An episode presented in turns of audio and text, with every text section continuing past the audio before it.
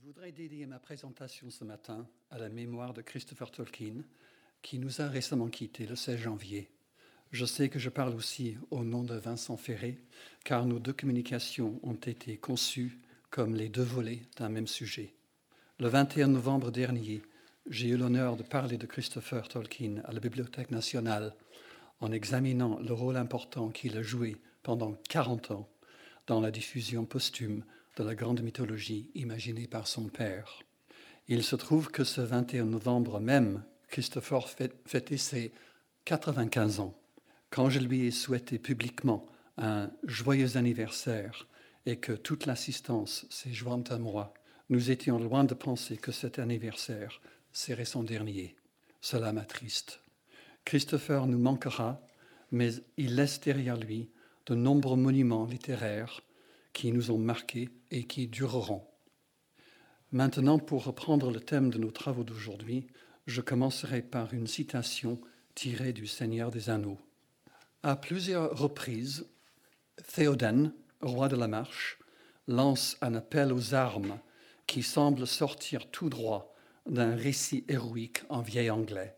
Écoutez ces exemples pris dans deux chapitres différents, euh, livre 3, chapitre 6, le roi du palais doré, et livre 5, chapitre 5, la chevauchée, des Rohirrim. Et je me ferai le plaisir de le dire en anglais, mais je vous donnerai aussi une traduction. Arise now, arise, riders of Theoden. Dire deeds awake, dark is it eastward. Let the horse be bridled, horn be sounded. Forth, Eorlingas. Debout de suite, cavalier de Théoden. Des actions féroces se préparent alors qu'il se fait nuit à l'est. Qu'on bride le cheval, qu'on sonne le corps. En avant, homme d'Eorl. Et la deuxième citation, et vous remarquerez que ça commence de la même manière. Arise, arise, riders of Theoden. Fell deeds awake, fire and slaughter. Spear shall be taken, shield be splintered. A sword day, a red day, ere the sun rises. Ride now, ride now, ride to Gondor. Levez-vous donc, cavaliers de Théoden. Les actions féroces s'éveillent, feu et massacre. La lance sera prise, le bouclier brisé. Journée à l'épée, journée rougie, avant même le lever du soleil. Au galop maintenant, au galop pour Gondor.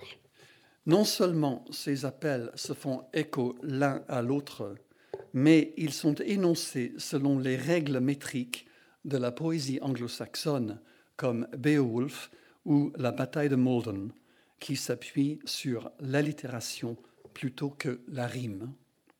Bien que Tolkien soit célèbre de nos jours, surtout pour ses œuvres de fiction, notamment Le Hobbit et Le Seigneur des Anneaux, le grand public ne sait pas forcément que son activité de romancier n'était pas du tout sa profession son gagne-pain pour faire vivre sa famille et payer les études de ses quatre enfants. En fait, pendant une grande partie de sa vie, il était professeur à Oxford, où il enseignait, jusqu'à son départ à la retraite en 1959, la philologie anglaise, c'est-à-dire la langue et la littérature anglaise du Moyen Âge. Il est indéniable que sa recherche dans ce domaine professionnel a nourri son imagination au point d'inspirer sa fiction. Tout comme pour sa mythologie des elfes, cela est vrai en matière de guerre. La poésie héroïque médiévale n'est pas neutre en ce qui concerne les grandes batailles et les luttes entre guerriers, qui se trouvent souvent au moment clé de l'action en terre du milieu. Ce qui rattache le Seigneur des Anneaux à la tradition héroïque vieille anglaise est l'esprit nordique de courage. C'est cet esprit viril que Tolkien souligne fortement dans son discours de 1936 sur les monstres et les critiques. Le plus grand des poèmes vieilles anglais, Beowulf donne le meilleur exemple de l'esprit héroïque anglo-saxon. Tolkien a fait une traduction de Beowulf en anglais moderne dès 1926, mais celle-ci n'a été publiée qu'en 2014. Les cours universitaires Tolkien enseignait régulièrement le poème à Oxford et il conservait toutes ses notes, forment la base du commentaire de Beowulf ajouté par son fils Christopher. Noble, digne même dans la défaite, l'esprit de courage se montre sous son meilleur jour, quand il est confronté aux forces insurmontables, quand l'homme regarde la mort en face et ne s'en détourne pas. C'est bien le cas du héros Beowulf. C'est également le cas dans La bataille de Malden, autre poème vieil anglais que Tolkien a enseigné, qui est proche de Beowulf par son esprit héroïque. Composé vers la fin du Xe siècle, le texte anonyme raconte un événement historique, une vraie bataille qui eut lieu le 11 août 991 entre anglo-saxons et norvégiens. Les envahisseurs vikings ont emporté la victoire. C'est un lieu commun de la critique littéraire anglophone de dire que ces poèmes conservent des traditions militaires typiques de la société héroïque germanique, décrite 800 ans plus tôt, à la fin du premier siècle, par l'historien romain Tacite dans sa Germania. La bataille de Malden a inspiré Tolkien en plus d'un sens, que ce soit au niveau de la critique littéraire ou en matière de fiction. Il a composé par étapes, entre 1931 et 1945, une petite pièce de théâtre nommée Le Retour de Berthnot, fils de Berthelm, sorte de dialogue dramatique imaginé entre deux personnages, supposés être survivants du combat le lendemain de la vraie bataille de Malden en 1991. Comme il avait l'habitude de travailler sur plusieurs œuvres en même temps, l'une fécondant l'autre, au début des années 1950, alors qu'il était en train de peaufiner Le Seigneur des Anneaux, il a pris le temps de sortir le Retour de Berthnot de ses tiroirs. Tolkien publie ce texte pour la première fois en 1953 dans Essays and Studies, une revue savante, connue surtout dans son milieu professionnel. Mais ce qu'il publie est en réalité une œuvre composite en trois sections distinctes, dont seule celle du milieu est une fiction, qu'entourent deux autres parties critiques. En effet, le dialogue inventé en vers, imitant les règles métriques de la poésie vieille anglaise, est précédé d'une introduction au vrai poème médiéval, La bataille de Malden, et suivi par une discussion théorique d'un problème particulier celui de l'erreur stratégique du chef Birtnot, auquel je reviendrai. En 1954, Tolkien enregistre lui-même son dialogue dramatique en jouant les rôles des deux personnages. Une autre version a été diffusée à la radio par la BBC deux fois en décembre 1954 et en juin 1955, mais par des acteurs professionnels, pas avec la voix de Tolkien.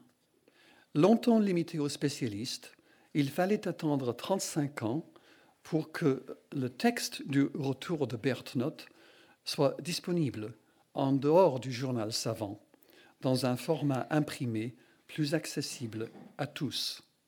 Ce sera fait en 1988, quand Christopher Tolkien publie une seconde édition de Tree and Leaf, petit livre sorti par son père en 1964 qui contenait deux de ses œuvres.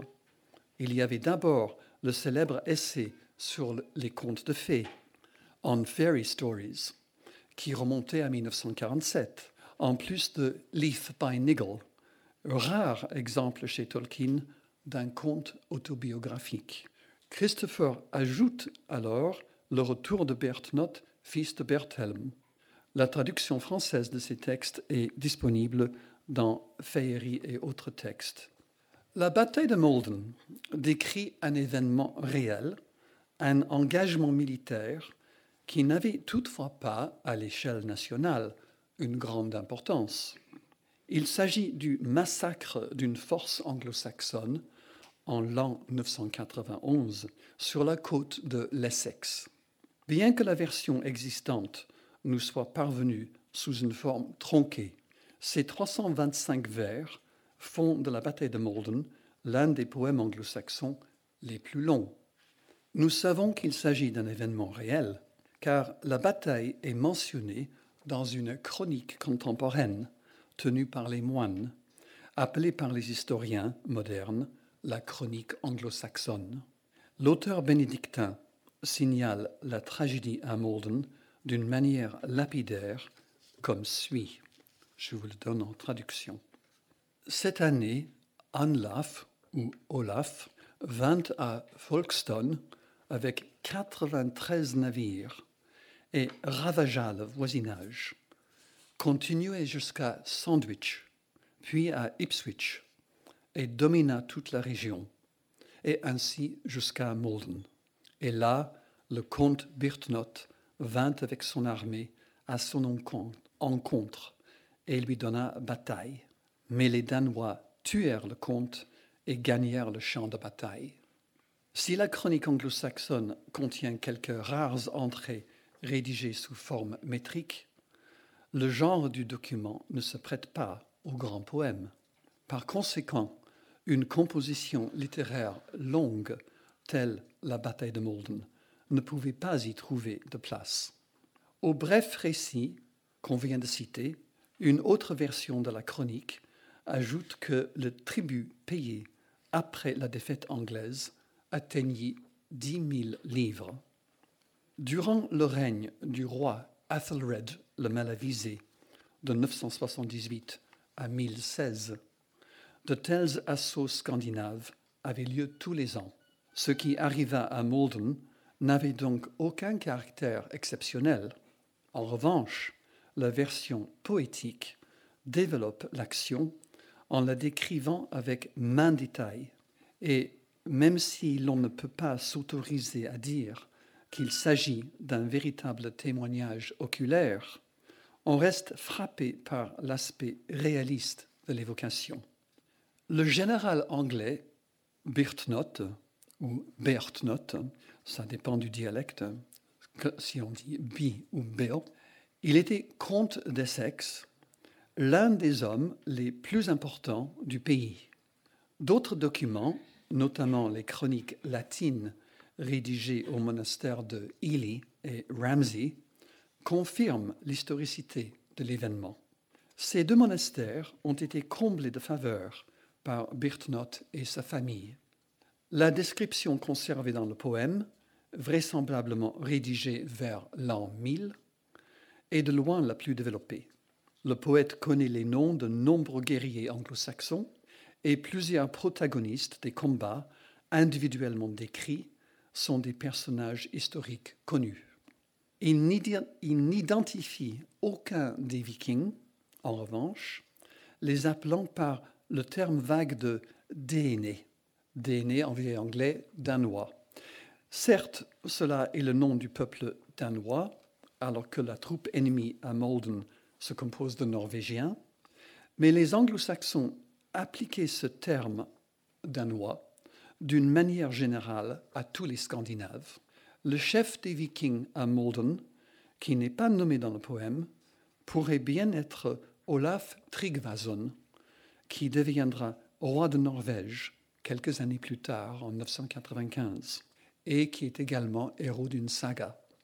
Le champ de bataille de Malden, près de la ville moderne de ce nom dans l'Essex, ça se trouve sur la côte est de l'Angleterre, environ 70 km au nord-est de Londres, a été identifié avec précision en grande partie grâce aux éléments topographiques mentionnés dans le poème. Le déroulement de l'action est assez simple à suivre. Les Vikings remontèrent l'estuaire dans la rivière Panther ou Blackwater de son nom moderne, avant de débarquer sur la petite île de Northey, qu'une étroite chaussée découverte à marée basse attache à la rive sud. Birtnot aligna son armée sur la terre ferme. Les envahisseurs, voyant leur demande de tribut refusée, essayèrent de traverser la chaussée, ou pont comme l'appelle le poète, bridge en vieil anglais, mais les Norvégiens conscient du fait qu'il présente ainsi une cible facile aux javelots-saxons, demandèrent le droit de traverser tranquillement avant de resserrer les rangs de l'autre côté. Birtnot, animé sans doute par un sentiment de justice et de fair play, mais peut-être aussi par l'orgueil du guerrier, trop sûr de sa stratégie et désireux d'engager le combat, permit à l'ennemi de traverser la chaussée et de reformer leur défense en face des siennes. Par la suite, le vieux général anglais fut tué et beaucoup de ses soldats prirent la fuite, même si son entourage personnel lutta jusqu'au bout autour de son corps. L'acte de Birtnot semble magnanime, mais imprudent. En effet, par le terme vieil anglais overmode, littéralement orgueil outrecuidance, confiance excessive et orgueilleuse. Par ce terme donc, le poète semble suggérer que Birtnot a fait montre d'un sens déplacé de l'honneur, une faute morale personnelle qui a conduit à la mort de tous ces hommes. Le terme fait écho à un mot similaire appliqué à la fin de Beowulf au héros éponyme mort, décrit comme ayant été lovjornost, c'est-à-dire le plus épris de gloire. Tolkien voyait dans ces termes une critique à peine voilée émise par les poètes anglo-saxons chrétiens des valeurs parfois excessives d'une société héroïque fondée sur la guerre et une idée primitive de l'honneur.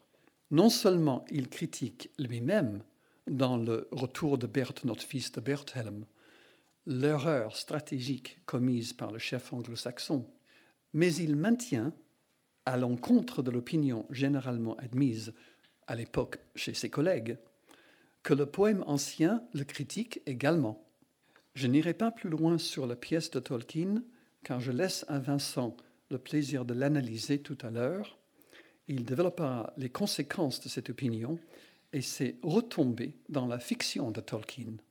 Pour le moment, je souhaite examiner en quelques détails de plus le poème vieil anglais. Le manuscrit étant endommagé, la bataille de Malden s'interrompt brusquement, peu de temps après que Brichtwald, vieux serviteur du comte décédé, prononce ces paroles, souvent prises à juste titre comme évocation du, code héroïque. Et je ne renonce pas au plaisir de vous les prononcer en vieil anglais. Rassurez-vous, ce n'est pas très long. Here shall the herdra, hert the kenra, maud shall the mara, ur mayan lutlath.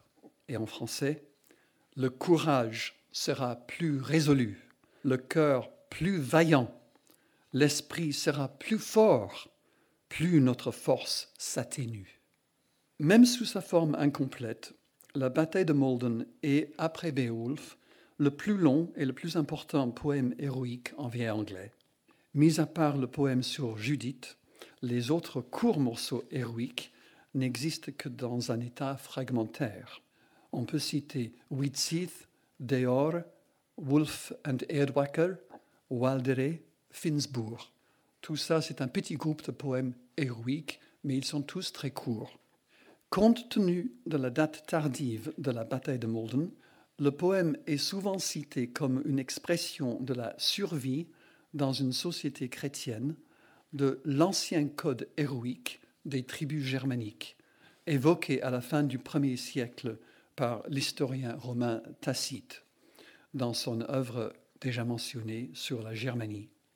Mais l'âge héroïque auquel Beowulf et Malden font écho était passé, et l'auteur de l'an 1000 n'est pas dépourvu d'un certain goût de l'antique. Comme le dit Michael Swanton, traducteur moderne du poème, il écrit à la manière héroïque à une époque qui ne l'est plus. Certains lui attribuent même un brin de nostalgie, une façon d'évoquer un âge d'or, mais telle n'était pas l'opinion de Tolkien. Vu l'évocation du code héroïque dans Malden, l'élément chrétien du poème peut surprendre, mais il faut reconnaître que Birtnot appartient réellement à une société chrétienne telle qu'elle existait au royaume d'Angleterre au Xe siècle. En effet, le rire émoustillé du guerrier triomphant de l'ennemi s'accompagne de remerciements au Seigneur divin. Et peu après, le comte d'Essex meurt, une humble prière sur ses lèvres.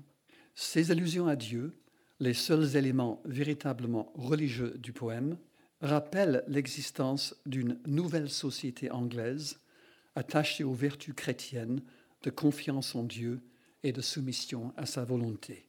On sent néanmoins la profonde unité d'esprit qui relie les anglo-saxons à leurs ancêtres germaniques, issus d'une tradition remontant à l'époque pré-chrétienne, période qui prit fin au cours du 7e siècle, 300 ans tout de même avant la bataille décrite ici. Sous la plume du poète et ses formules traditionnelles, les héros légendaires semblent revivre et leur comportement illustrer les traditions du comitatus décrites par Tacite. Et ces traditions semblent, sont, sont la loyauté, la vérité, la force et le sacrifice de soi. Merci.